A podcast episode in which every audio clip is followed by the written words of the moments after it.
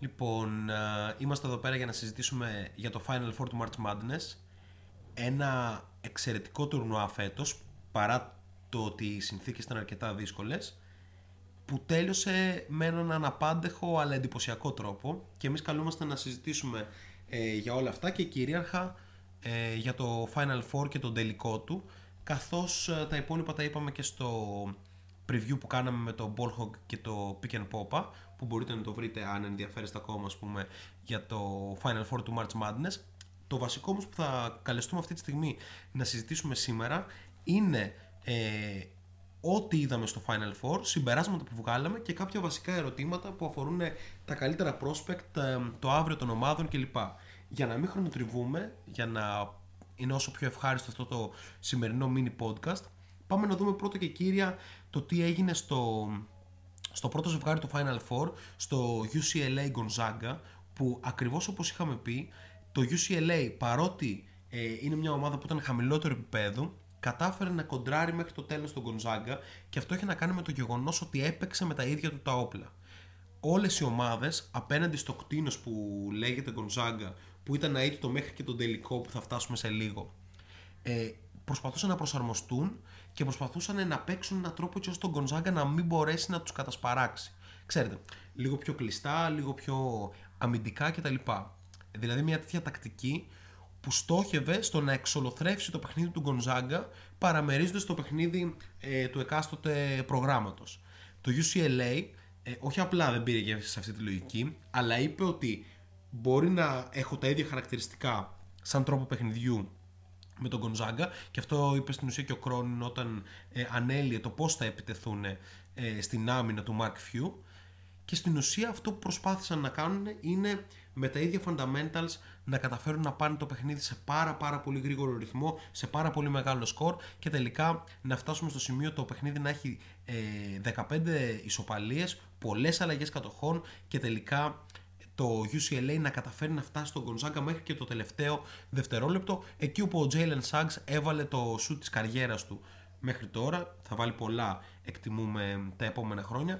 Και νομίζω ότι αυτό που μας αφήνει το συγκεκριμένο match είναι ε, όλα τα στοιχεία που μπορούμε να δούμε στη March Madness. Δηλαδή το πως ένα αρκετά χειρότερο κολέγιο μπορεί στην ε, καταπληκτική μέρα να κοντράρει ένα ε, πραγματικό powerhouse όπως το φετινό Gonzaga που παρότι το γεγονός ότι έχασε τον τελικό πρόκειται για μία από τις καλύτερες ομάδες όλων των εποχών στο NCAA και νομίζω ότι ε, τελικά μας δόθηκε ο τελικός που όλοι περιμέναμε καθώς τον Gonzaga με αυτόν τον τρόπο κατάφερε να περάσει ενώ το Baylor από την άλλη είχε ένα αρκετά εύκολο βράδυ απέναντι στο Houston. Ένα Houston το οποίο ε, το έκπνιξε από την αρχή το, το, Gonzaga, ε, το, το Baylor και δεν του άφησε καμία δυνατότητα να απαντήσει σε αυτόν τον τρόπο παιχνιδιού. Γενικώς το Baylor έκανε ένα εξαιρετικό ε, τουρνουά.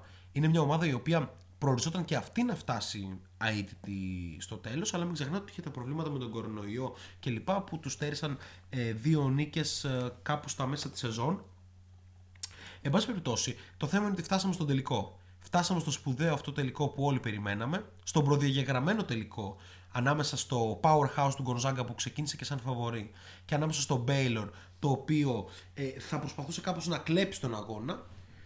Ήταν ο τελικός ανάμεσα στην καλύτερη επίθεση του, τουρνο, στην καλύτερη επίθεση του πρωταθλήματος ε, δηλαδή τον Γκονζάγκα και στην καλύτερη άμυνα, στον Μπέιλορ. Βέβαια, τον Μπέιλορ ήταν και μια εξαιρετική επίθεση, όπως και τον Γκονζάγκα μια αρκετά καλή ε, άμυνα. Και είχαμε και τη σύγκρουση δύο εξαιρετικών ε, προπονητών, όπως ο Μαρκ Φιού, ο οποίος βγήκε και coach of the year, και ο Σκοτ Ντρού, ο οποίος είναι ένας ε, προπονητής που στην ουσία χρεώνεται την ε, αναδόμηση του Μπέιλορ μετά από τα δύσκολα χρόνια που είχε περάσει το πρόγραμμα τα τελευταία χρόνια. Και όλο αυτό αναμενόταν να έχει μια τεράστια ας πούμε, σημασία για, για όλο το NCAA καθώς το NCAA ε, βρίσκεται σε μια ε, κρίσιμη σεζόν όπου μεγάλα prospect επέλεξαν την G League ε, για προφανώς στα πλαίσια του ότι το NCAA όπως έχουμε ξαναπεί αποτελεί ένα από, τους μεγαλύτερους, ε, ένα από τα μεγαλύτερα συστήματα εκμετάλλευσης αθλητών ε, στον παγκόσμιο χάρτη Εν πάση περιπτώσει, νομίζω ότι δεν χρειάζεται να πολυλογούμε με αυτά και να μπούμε κατευθείαν στο ψητό όσον αφορά την ανάλυση του τι είδαμε στον τελικό. Baylor Gonzaga λοιπόν. 86-70. Δεν νομίζω ότι το περιμέναμε ε, πολύ αυτό το αποτέλεσμα και σίγουρα ελάχιστη πιθανότητα κανένας, ίσως ούτε ο Σκοντρού ούτε ο Νταβιόν Μίτσελ κλπ. να περίμεναν ότι θα κερδίσουν με μια χαρακτηριστική άνοιξη το, το φαβορή ε, που ακούει στο όνομα Gonzaga Bulldogs. Νομίζω ότι έχει πάρα πολλά στοιχεία να αναλύσουμε το match από κομμάτι ψυχολογίας, από το κομμάτι το τεχνικό, από το κομμάτι το τακτικό κλπ. Και πάμε να δούμε τι ξεχωρίσαμε ως ε, shot clock για το κομμάτι του πώς το Baylor κατάφερε να κερδίσει και μάλιστα τόσο εύκολα σε ένα τελικό και να αποδείξει ότι τι είναι καλύτερη ομάδα από τον Gonzaga. Στοιχείο νούμερο 1. Η ψυχολογία με την οποία μπήκαν οι δύο ομάδες. Το Baylor έχοντας διαλύσει το Houston ε, λίγες μέρες πριν μπήκε με έναν αέρα ότι θέλω να πάρω το match Θέλω να πάρω το πρωτάθλημα και θέλω να αποδείξω ότι είμαι καλύτερη ομάδα. Αντίθετα, τον Γκοντζάγκα μπήκε με έναν αέρα σαν να ήταν πλήγμα για την ψυχολογία του το γεγονός ότι νίκησε με τόσο μικρή διαφορά ε, στο Final Four του UCLA. Σαν να πίστεψαν ότι δεν είναι τόσο καλή όσο μας είχαν δείξει το προηγούμενο διάστημα. Αυτό έκανε μπάμ από την αρχή με το μάτς να ξεκινάει με το εντυπωσιακό 11-1 και να συνεχίζεται με 17-4 κλπ. Με ένα συνεχόμενο σερί και συνεχόμενη ευστοχία από την πλευρά του Μπέιλορ όπου τα δύο του βασικά όπλα ε, και μάλλον το καλύτερο περιφερειακό δίδυμο του NCAA, ο Butler και ο Mitchell να είναι οι παίχτες που τραβάνε το κουπί από κάθε έννοια. Το Γκονζάκα λοιπόν άργησε να μπει στον αγώνα και αυτό είναι κάτι που προφανώς πλήρωνε καθόλου τη διάρκεια και ίσως εδώ θα πρέπει να να αναρωτηθούμε αν τελικά τον Γκονζάγκα κατάφερε να μπει ποτέ στον αγώνα πλην ε, του τέλους, κοντά στο τέλος εκεί του πρώτου μηχρόνου που έτρεξε ένα σερί 9-2 και ο Σάγκς κάπως προσπάθησε ε, να κουβαλήσει την ομάδα του. Άρα το ένα στοιχείο που κρατάμε ε, για την επικράτηση του Μπέιλορ είναι το κομμάτι της ψυχολογίας και της διαφορετικής αντιμετώπισης του αγώνα. Δεύτερο κομμάτι και νομίζω ότι αξίζει να αναφερθεί αυτό είναι το πάρα πολύ σκληρό out coaching που έκανε ο Σκοντ Ντρού στον Mark Few Ποια ήταν η λογική με την οποία ο Σκοντρού προσέγγισε τον αγώνα; Ε, είπε ότι θα, θα βάλει κάτω μία physical εμφάνιση, θα προσπαθήσει να επιτεθεί στην επίθεση του Γκονζάγκα, θα προσπαθήσει να, προσπαθήσει να κλέψει μπάλες, θα προσπαθήσει να βγάλει τον Drew Timmy εκτός αγώνα, πράγμα που κατάφερε 100% και θα το δούμε και αργότερα. Θα προσπαθήσει τελικά να πάρει μακριά όλο το περιφερειακό παιχνίδι του Γκονζάγκα, να πάρει μακριά τη δημιουργία, να πάρει ε, μακριά το ball movement και, το, και την κίνηση μακριά από την μπάλα και τελικά τι να κάνει, να οδηγήσει τον Γκονζάγκα στο χειρότερο του εφιάλτη. Δηλαδή, σε αυτό που είχαμε αναλύσει και στην αρχή της χρονιάς σε κάποια podcast, ότι τον Γκονζάγκα δεν μπορεί να δημιουργήσει ε, σε άιζο καταστάσεις. Έδωσε λοιπόν αυτό τον Baylor, πήρε ε, το ομαδικό παιχνίδι μακριά και είδαμε ότι έπιασε πραγματικά. Ο Μάρκ Φιού δεν είχε απαντήσεις σε αυτό. Ο Ντρου Τίμι δεν είχε καμία απάντηση σε αυτό. Έκανε το χειρότερο, το ωραίο του μάτς εδώ και πάρα πολύ ε, καιρό και νομίζω ότι έτσι θα πάμε στο τρίτο κομμάτι, στην ε, άμυνα στο Drew Timmy που λέει και πάρα πολλά για το αν μπορεί ο Timmy να ανταπεξέλθει στο NBA ή όχι. Κάτι που συζητούσαμε και στο podcast ε, του Pick and Popa. Ο Drew Timmy είναι ένας χαρισματικός παίχτης. Ένας ικανότητο post player, ένας παίχτης που μπορεί να δει πάρα πολλές πάσεις, ένας παίχτης που ακόμα και αν δεν γράψει assist, είναι παίχτης που βοηθάει στην κυκλοφορία της μπάλα, της ομάδας κτλ. Θα λέγαμε ότι είναι κομμένος και ραμμένος για το ευρωπαϊκό μπάσκετ. Όμως στο NBA, στο NBA του πάρα πολύ γρήγορου ρυθμού, στο NBA του physical παιχνιδιού, που μπορεί να μπει ένας παίχτης των 5 λεπτών, μπορούμε να φανταστούμε πάρα πολλούς ε, τέτοιους και απλά να σε χτυπάει, απλά να τρέχει, να πηδάει από πάνω σου ε, κλπ. Ο Ντρούτ είμαι εκεί θα δυσκολευτεί. Έτσι λοιπόν τέλειωσε τον αγώνα με 12 πόντους, 5 rebound, 4 assist για 5 λάθη. Πήρε μόνο 7 προσπάθειες και στην ουσία μπορούμε όλοι να παραδεχτούμε ότι ο Ντρού Τίμι, ο καλύτερος παίχτης του Γκονζάγκα, όχι ο παίχτης με το μεγαλύτερο potential, αλλά ο καλύτερος παίχτης αυτή τη στιγμή ήταν ο Σι Παρόν. Πραγματικά ο Τίμι ήταν σαν να μην έπαιζε, σαν να μην μπορούσε να φτάσει σε αυτόν η μπάλα και σαν ο ίδιος να μην μπορεί να πάει ο ίδιος να διεκδικήσει κάτι και ε, έτσι απλά το Baylor ξεκλείδωσε τη νίκη έχοντας ε, ε, κατηγορηματικά ας πούμε δείξει το ότι έχει και καλύτερη τακτική προσέγγιση και καλύτερη ψυχολογία. Τέταρτο στοιχείο, η ευστοχία που αναλύσαμε και στην αρχή αλλά και η συνολική ευστοχία καθώς ε, το 10 στα 23 του Baylor στα τρίποντα ήταν αρκετά ενδεικτικό για να μπορέσει να κερδίσει αυτόν τον αγώνα. Πέμπτο στοιχείο που νομίζω ότι αξίζει ε, να δούμε είναι η μάχη των rebound. Η μάχη των rebound η οποία θέλει τον Baylor να έχει 38 rebound στο τέλος του αγώνα και 16 επιθετικά ενώ τον Gonzaga να έχει μόλις 22. Ε, talking about physical game που λέγαμε και πριν νομίζω ότι είναι ξεκάθαρο ότι το Baylor ε, κατάπιε τον Gonzaga επιτέθηκε ε, ήταν πραγματικά ε, σαν να παίζουν ε, διαφορετικής κατηγορίας παίχτες. Σαν να παίζουν παίχτες αθλητές ε, μπασκεμπολίστες που είναι έτοιμοι να παίξουν στο NBA με παίχτες που απλά ήταν μια καλή ομάδα. Έκανε τον Gonzaga τον Gonzaga της θρηλυκής σεζόν της φετινής να φαίνεται σαν μια ομάδα της σειράς. Αυτό κατάφερε ο Σκοντ και τον Baylor και νομίζω ότι αξίζει πραγματικά πάρα πολύ σεβασμό αυτό που έκαναν ε, και ίσως θα πρέπει να εκτιμήσουμε ξανά αν λέγαμε για τον Gonzaga ότι είναι μία από τις καλύτερες ομάδες όλων των εποχών μάλλον πρέπει να το πούμε και το φετινό Baylor το οποίο Baylor ε, απότοκος των επιθετικών του rebound ήταν ε, οι 16 second chance points που είναι πάρα πολύ σημαντικό ή το γεγονός ότι ε, είχε διπλάσιους ε, points από turnovers σε σχέση με τον Gonzaga πράγματα τα οποία δείχνουν όλο το fundamental ε, ζήτημα που θέσαμε στην αρχή. Ψυχολογία και out coaching.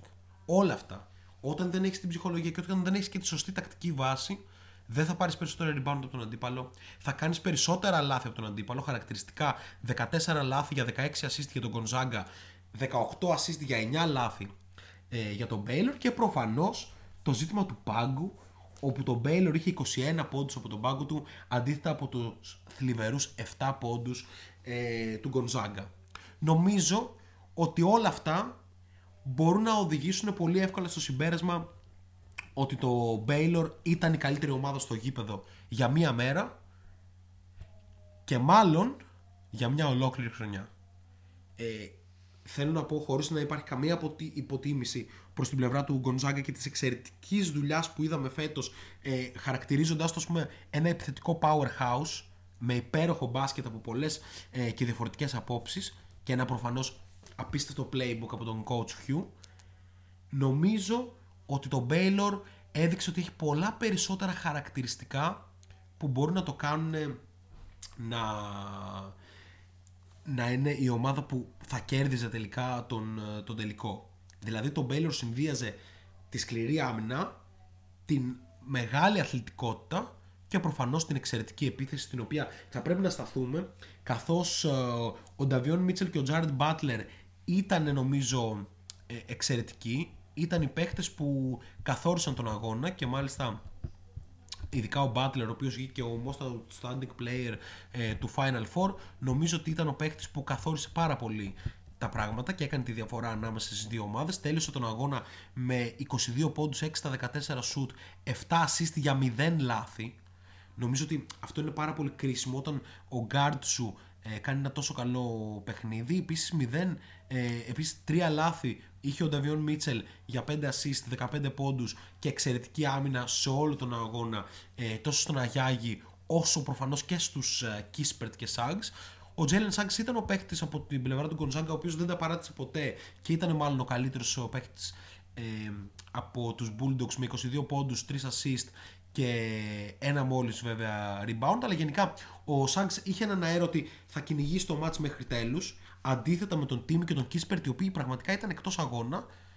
Και με τον Αγιάγη, ο οποίος δεν μπορούσε να δώσει το κάτι παραπάνω, γιατί ούτως ή άλλως γνωρίζαμε ότι ο Τζόελ Αγιάγη είναι ένας ε, ρολίστας και έτσι ο Μίτσελ και ο Μπάτλερ κατάφεραν να χειραγωγήσουν ας πούμε με κάθε τρόπο την ε, περιφέρεια ε, του Γκονζάγκα και προφανώς ο Τσατσούα, ο Τζόναθαν Τσατσούα ε, έκανε τη δουλειά του κάτω από την μπασκέτα, ήταν ενοχλητικός ας πούμε για τον Drew Timmy. Και θα μπορούσαμε να πούμε ότι όλη η ομάδα του Baylor ήταν μια καλά ορχιστρωμένη σε συλλογικό και ατομικό επίπεδο ομάδα και γι' αυτό κατάφερε να κερδίσει με τόσο μεγάλη διαφορά. Νομίζω ότι αυτό φέρνει κάπως ε, στο προσκήνιο τη συζήτηση για το πόσο καλά prospect είναι ο Μίτσελ και ο Μπάτλερ. Δύο παίκτες οι οποίοι συζητιούνται προφανώς για τον πρώτο γύρο και θα πρέπει εμείς να εκτιμήσουμε ανεξαρτήτως του τι λένε τα mock draft με τη δική μας εικόνα έχοντας δει πάρα πολλούς αγώνες και φέτος ε, για το αν αυτοί οι δύο παίχτες μπορούν να είναι ε, υψηλά prospect.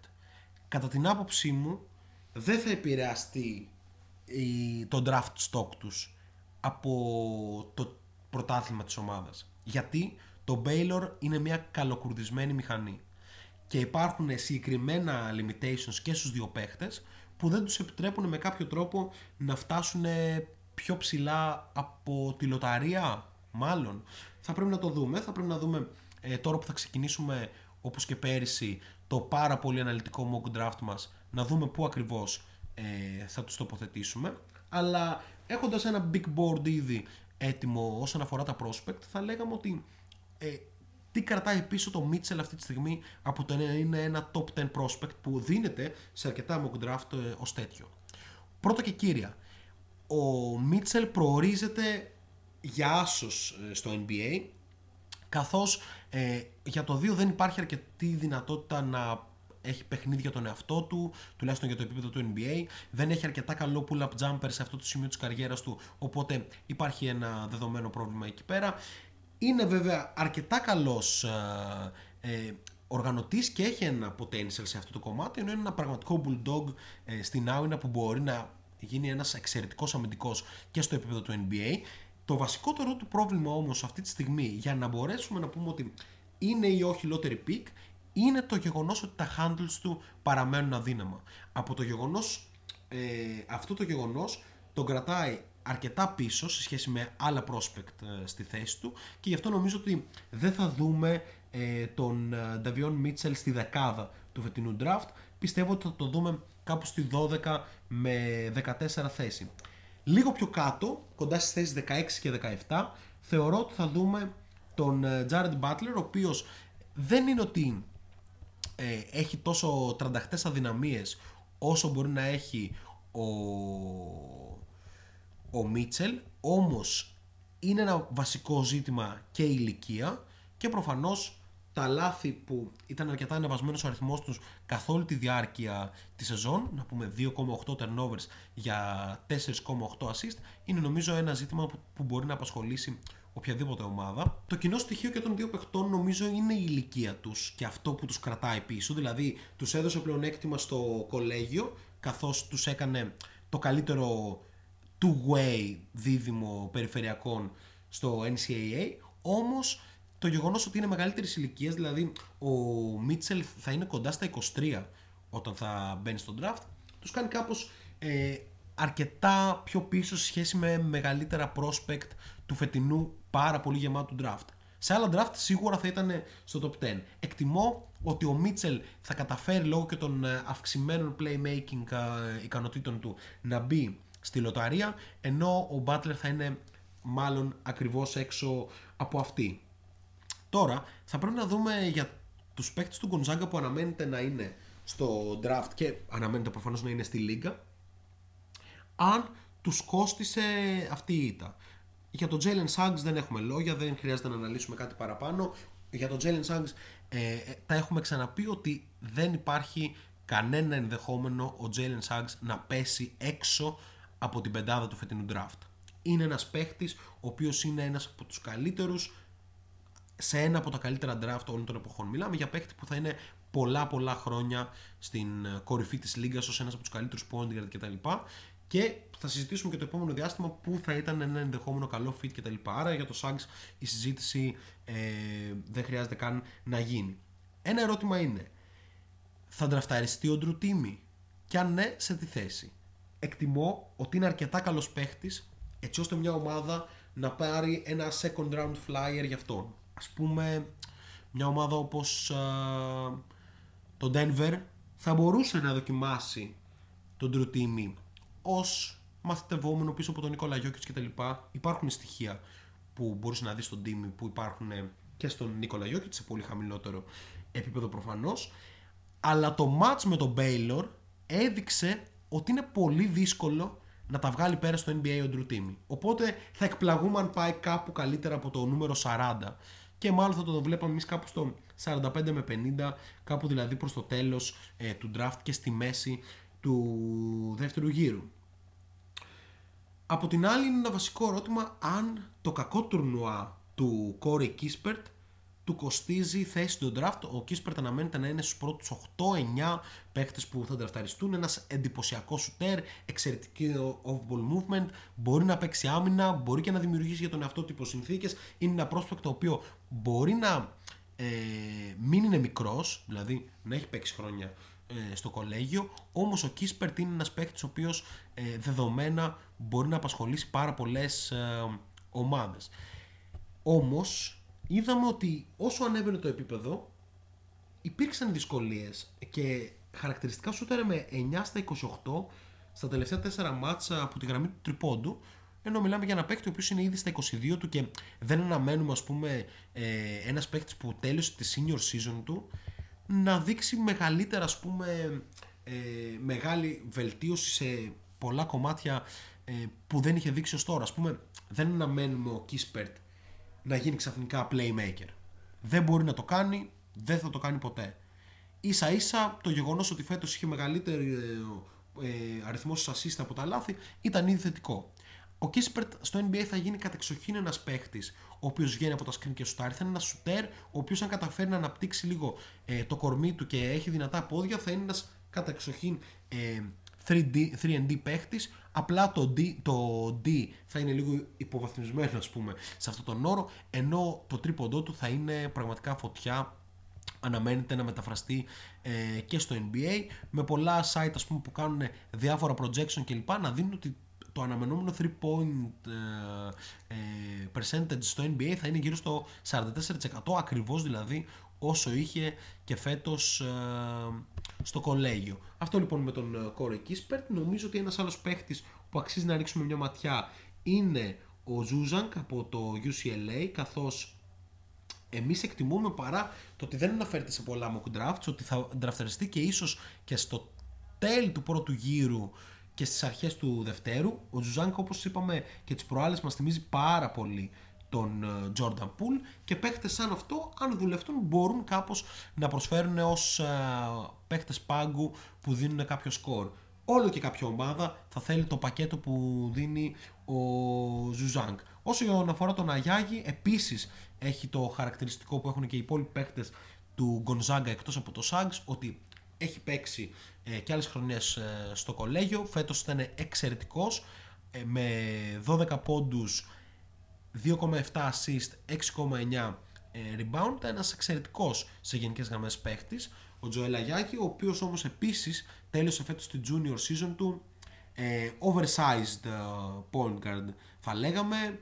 Θυμίζει κάπως τον Frank Ντιλικίνα αλλά εκτιμώ ότι η ικανότητα του Αγιάγη στο τρίποντο μπορεί να του δώσει μια καλύτερη καριέρα από αυτή που έχουμε δει από τον Φρανκ Ντιλικίνα ως τώρα και νομίζω ότι κλείνοντας με τον ε, Αγιάγη ε, έχουμε κάνει μια πολύ καλή χαρτογράφηση του τι είδαμε στον τελικό μεταξύ Γκονζάγκα και Μπέιλορ τι είδαμε το περάσαμε λίγο στα γρήγορα στους δύο ημιτελικούς, αλλά νομίζω δεν είχε και ιδιαίτερη σημασία καθώς πέρασαν και οι μέρες. Αλλά κατά βάση το θέμα ήταν τελικός και προφανώς αναλύσαμε λίγα πράγματα που θα δούμε πολύ περισσότερα το επόμενο διάστημα στο, στη σελίδα του Shot Clock στο Facebook για όλο τον draft αναλυτικά προφανώς και για τους συγκεκριμένους παίχτες που αναφέραμε που ήταν μάλλον τα μεγαλύτερα prospect ε, σε αυτό το τελικό και προφανώς με την προσθήκη του Ζουζάνγκ στο, στο Final Four. Αυτά λοιπόν από μας. Κλείσαμε ένα χρόνο Shot Clock Podcast και νομίζω ότι είμαστε πάρα πολύ χαρούμενοι γι' αυτό. Ευχαριστούμε όλους σας που μας στηρίζετε και στο Facebook και στο Spotify και στο YouTube. Έχει ξεκινήσει ήδη το πρώτο giveaway μας με το βιβλίο του Ben Taylor Thinking Basketball. Θα συνεχίσουμε με ένα μπλουζάκι Shot Clock Podcast το οποίο σίγουρα θα θέλετε να έχετε στη συλλογή σας και με μια πολύ πολύ μεγάλη έκπληξη που ετοιμάζουμε παρέα με κάποιους ε, φίλους μας. Αυτά λοιπόν ε, θα τα ξαναπούμε πολύ σύντομα τόσο μέσα στη σελίδα στο facebook όσο και από το ραδιόφωνο του Kikit. Αυτά και καλή συνέχεια σε όλους.